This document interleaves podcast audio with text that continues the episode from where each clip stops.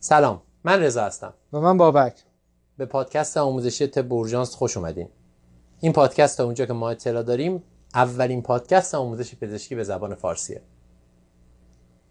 اما چرا طب اورژانس؟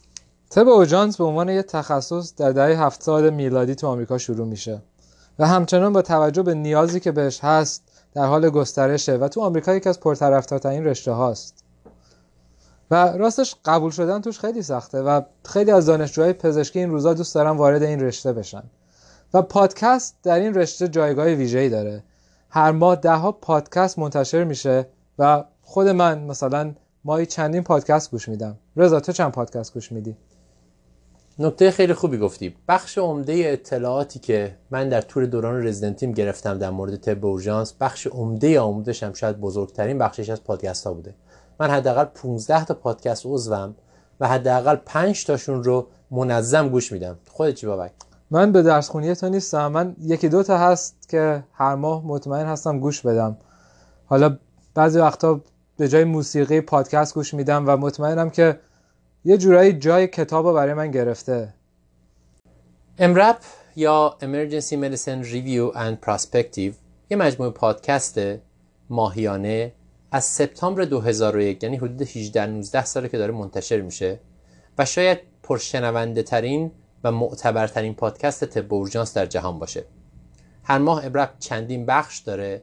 بخش اصلیش که یک مجموعه 3 ساعته است، موضوعات مختلفی رو پوشش میده، از جمله کیس، مقالات جدید و موارد مختلف. رضا، EMRAP مجانیه؟ نه متاسفانه. EMRAP سالی حدود $500 هزینه شه، ولی خوشبختانه EMRAP قبول کرده که نسخه فارسیش رو ما به رایگان برای شما منتشر کنیم. EMRAP خلاصه اپیزودها رو به زبانهای دیگه هم داره، آلمانی، اسپانیایی، فرانسه و هیچ کدوم از اونها مجانی نیست. خوشبختانه ما میتونیم فارسیشو از این ماه در اختیار شما قرار بدیم. بابک، EMRAP به درد کی میخوره؟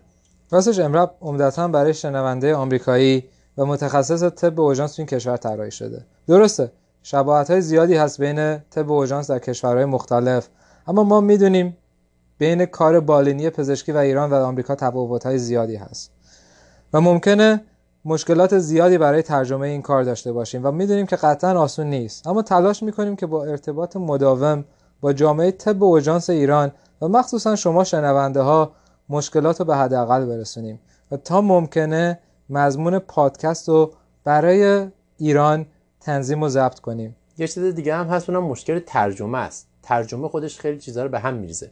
درسته، تا جای ممکن ما سعی میکنیم از معادل فارسی برای اصطلاحات استفاده کنیم، مگر اینکه در مواردی کلمات تخصصی در فارسی پذیرفته شدن.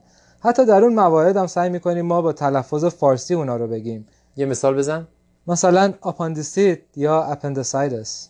چقدر قشنگ گفتی اپندیسایتس. من عمران نمیتونم اینجوری بگم بابک.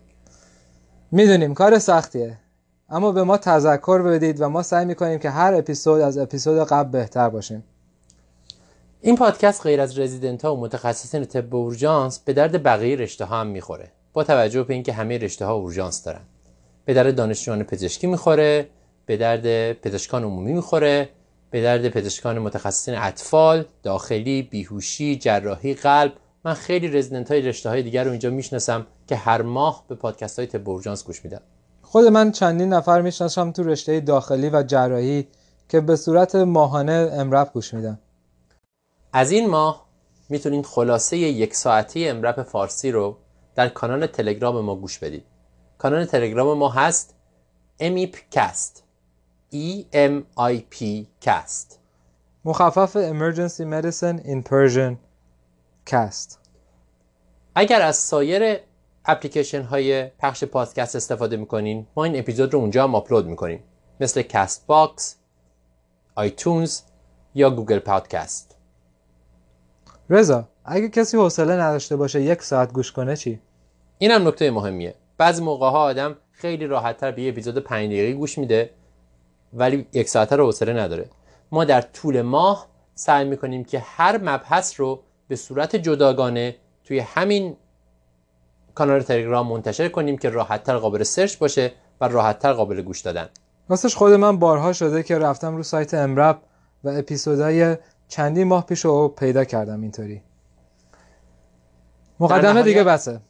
در نهایت اگر میخواین با ما تماس بگیرین، اینم باید بگیم، میتونین به کانال تلگرام ما تماس بگیرین که آیدی تلگرام ما هم هست امیپکست، یا به ایمیل ما emipcast@gmail.com ایمیل بزنین. شروع کنیم این ماها. شروع کنیم. در فایل بعدی به اولین خلاصه امرپ فارسی گوش کنیم. به امرپ فارسی خوش آمدید.